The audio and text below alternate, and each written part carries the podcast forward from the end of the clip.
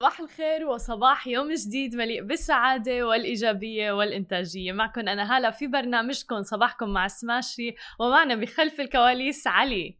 صباح الخير يا جماعة الخير كيفنا اليوم علي؟ الحمد لله تمام شو أخبارك يا هلا؟ تمام وخلينا نفوت يعني بأخبارنا اليوم بس قبل ما نفوت لأنه في عنا أخبار كتير كتير حلوة وإيجابية وأخيرا آه، اليوم حابين ننوه إنه ما تنسوا إنه اليوم مؤتمر Step Step Anywhere من 29 شهر ل 31 رح يكون معكم هو مؤتمر تقني ريادي آه، يعني من أكبر المؤتمرات في منطقتنا العربية وفعلا مكان جدا جدا رائع لل networking وللتواصل مع الناس أو حتى للحصول على مستثمرين هنيك. سماشي TV رح يكون معكم أيضا ب Step Anywhere اليوم ورح يكون في booth خاص فينا آه، وفي إمكانية انكم تفوزوا أيضا باشتراك لمدة سنة بسماشي TV من خلال Step Anywhere فكونوا معنا هنيك. ولكن خلونا نبدأ بأخبارنا لليوم. مخبي لكم أخبار إيجابية جدا. يعني وأخيرا وأخيرا وأخيرا عمت الفرحة في قناة السويس خلال اللحظات الأولى لتحرك السفينة الضخمة ايفر جرين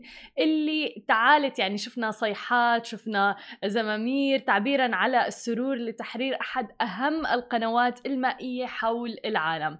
وأظهرت مقاطع مصورة ومقاطع فيديو انتشرت صباح اليوم على مواقع التواصل الاجتماعي. اللحظات الأولى لتحرك السفينة اللي بيبلغ حجمها تقريبا ثلاث مرات حجم ملعب كرة القدم. خلونا نشوف الفيديو سوا رح أترككم مع الفيديو.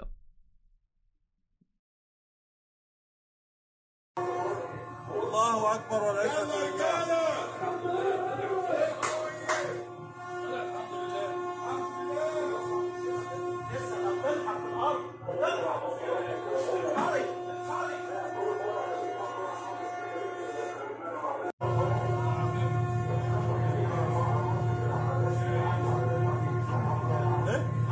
الحمد لله رب العالمين الحمد لله.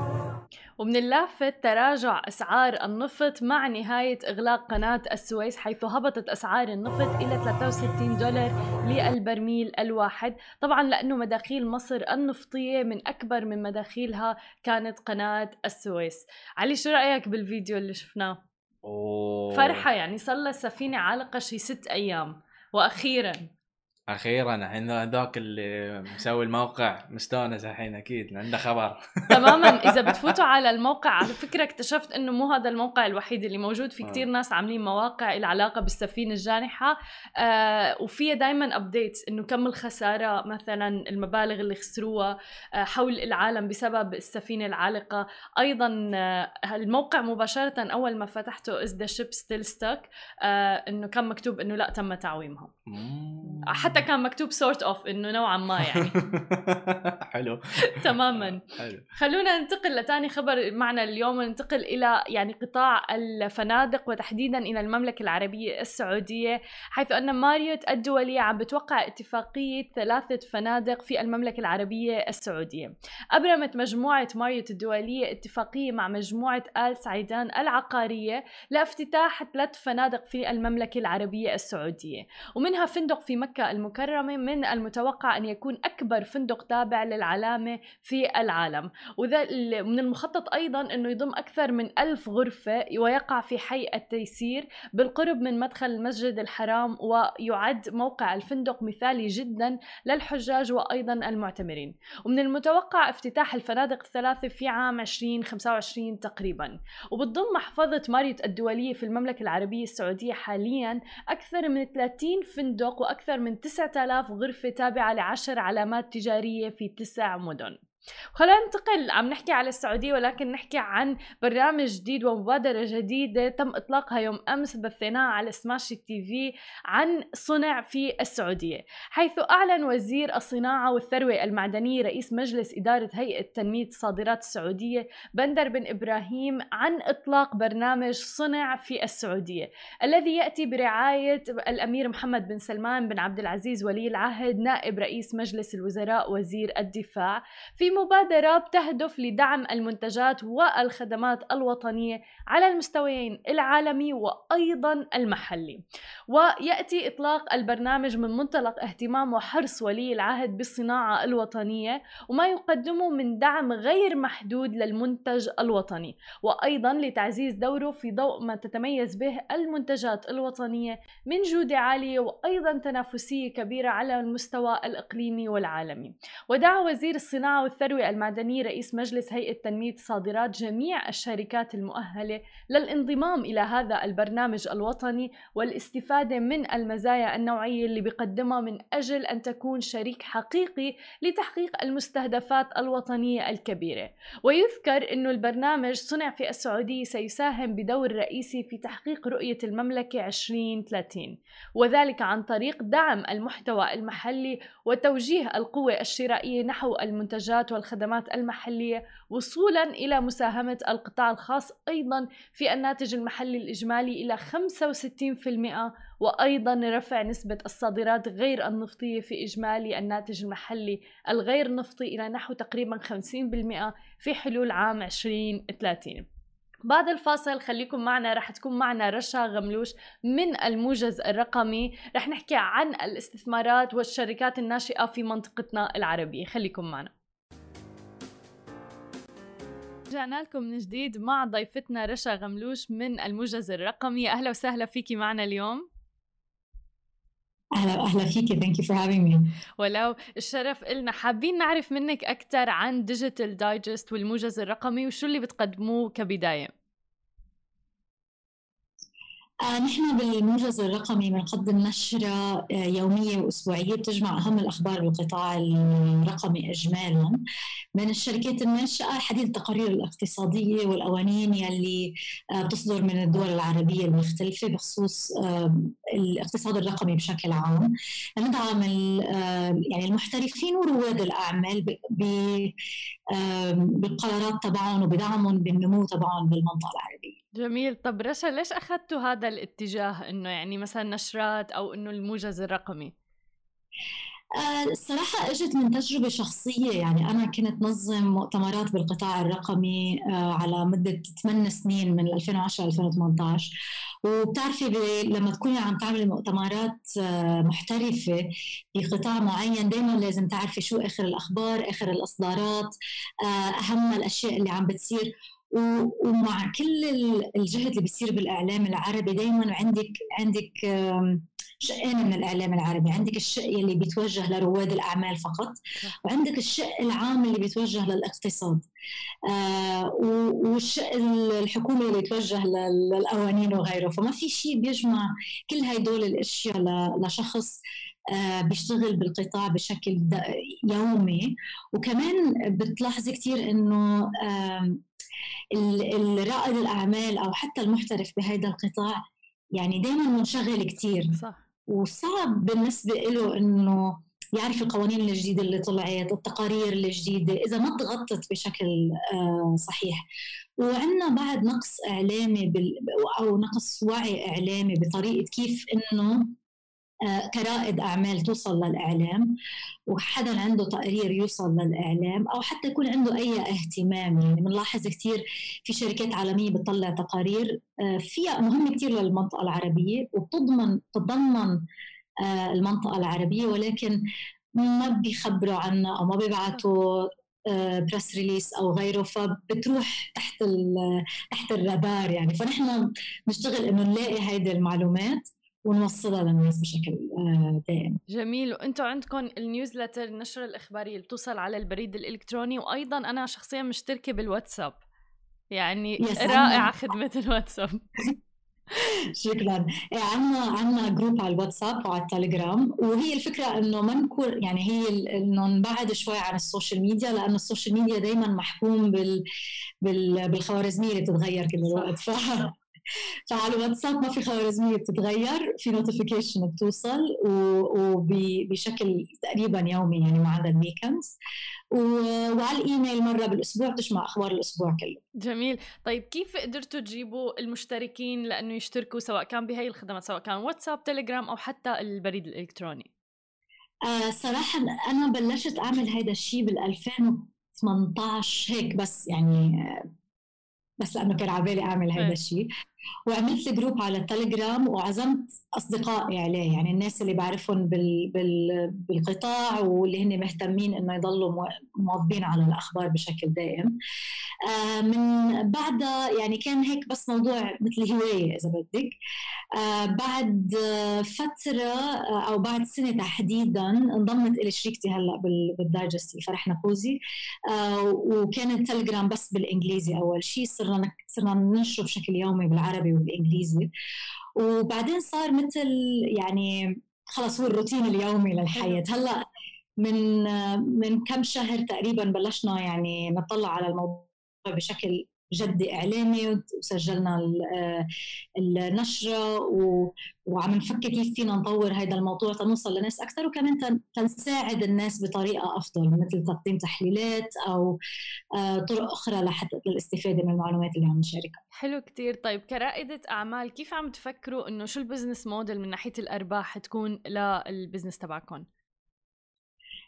الصراحة نحن بعدنا بمرحلة الاكتشاف يعني يعني بحكم إنه هيدا الشيء شبه إعلامي مش إعلامي بحت لأنه نحن للناس اللي يعني يمكن ما كتير كان واضح نحن ما بنكتب الأخبار نحن بنكتب بنصيغ العناوين وبنبعث الناس على آه، ال- المصادر الرئيسية لهذه الأخبار وبالعكس نحن كثير بنشكر كل الناس اللي بتشتغل بالإعلام لحتى يشتغلوا الشغل كل اللي بيشتغلوه.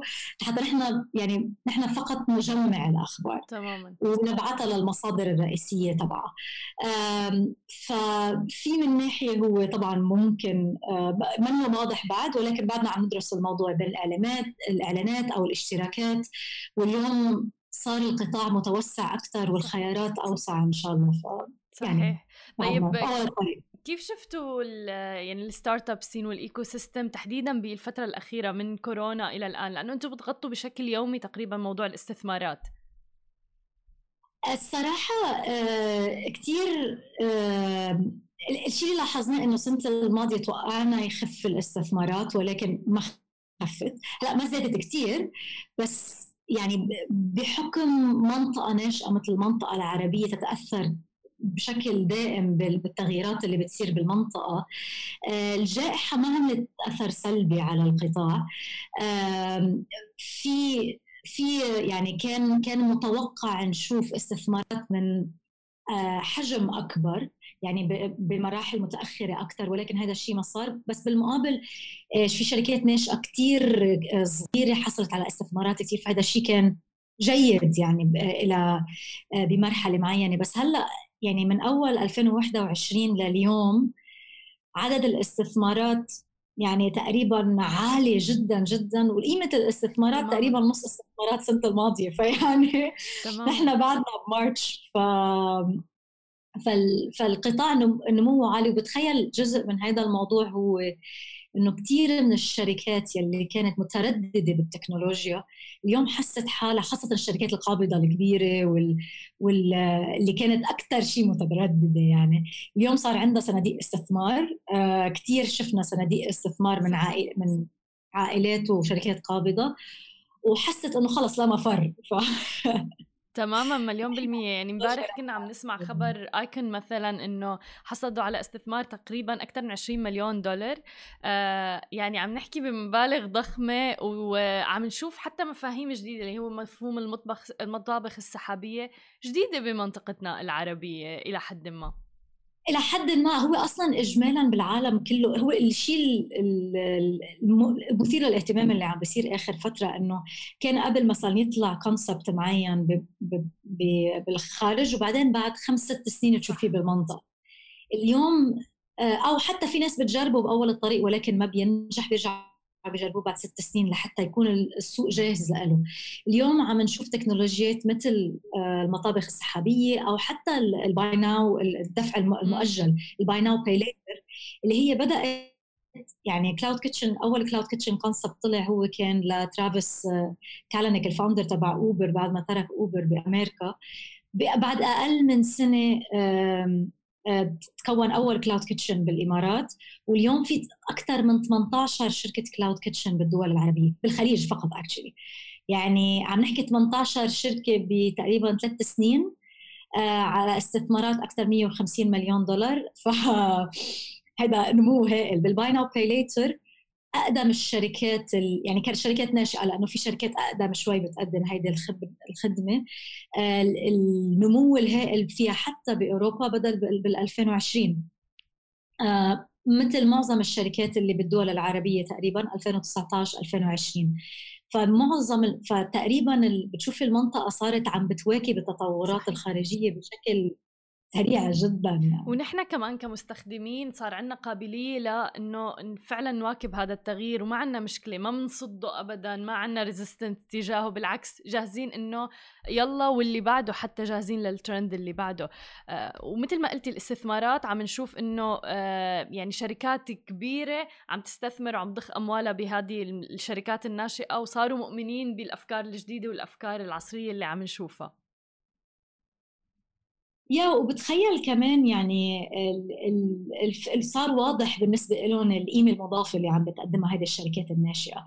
وحسوا إنه نحن اليوم إذا ما يعني ما عندنا أي انوفيشن صعب الاستمراريه وهذا الشيء كثير مهم. آه يعني الناس قاعدة بالبيت وهو أصلا إذا نطلع على الأرقام ونسبه آه استخدام التليفونات الهواتف الذكية بالمنطقة العربية النسب عالية جدا نسب الاستخدام لا حتى كان في دراسة ل مو انجيج هي مؤسسة أمريكية ب تتبع التطبيقات يعني والداونلودز وغيره. نسبة يعني نسبة تحميل التطبيقات نمو تحميل التطبيقات بالمنطقة العربية اللي لها علاقة بالرياضة والصحة كانت من من ثاني أعلى نسب بالعالم خلال الجائحة. وغير إنه أصلا نسبة استخدام الهواتف الذكية بالمنطقة العربية يعني بتوصل لبعض الدول لأكثر من تليفونين للشخص يعني تمام. ف ف ففي استخدام عليه. نحن بعد بنفتقر حسب الدول. طبعا بالإمارات هيدي منا مشكلة. آه، بنفتقر ببعض الدول العربية لاستخدام البطاقات الرقمية أو حتى صح. وسائل الدفع الرقمية. آه، حتى بالإمارات هي الاستخدام تبعها واسع جدا ولكن بعد في مجال للتحسن. بس خارق بس في عوامل كثير اليوم خاصة الخليج هي متقدم فيها جدا من استخدام الهواتف الذكية اللي بتدعم هذا النمو. مليون بالمية صح. وفعلا وللحديث عن هذا الموضوع أكثر آه كنت كمان حابة سلط الضوء على مؤتمر ستيب اللي رح يبدأ اليوم ل 31 آه الشهر. آه رح نشوف Digital Digest هنيك yes حنكون عندنا مش إحنا آه، شركاء بالمؤتمر أكيد وكثير مطلعين لحتى نشوف ال talks والنقاشات اللي حتصير. آه، وكمان عندنا جلسة إن شاء الله حوار مع مع رئيس التسويق ل HubSpot حلو. كثير محمس بالجلسه حلو كتير. مؤتمر Step طبعا نحن ذكرناه لأنه فعلا من أكبر المؤتمرات اللي له علاقة بالأمور الريادية والتقنية بمنطقتنا العربية. آه بيجمع ما بين المستثمرين رواد الأعمال وحتى الأشخاص اللي عندهم أفكار وحابين يعملوا networking آه ففيكم تشوفونا هنيك سواء كان Digital Digest أو حتى سماشي تي في رح نكون هنيك. رشا شكرا كتير لإلك وكل التوفيق لكم ب Digital Digest أنا من يعني ال biggest fans بصراحة.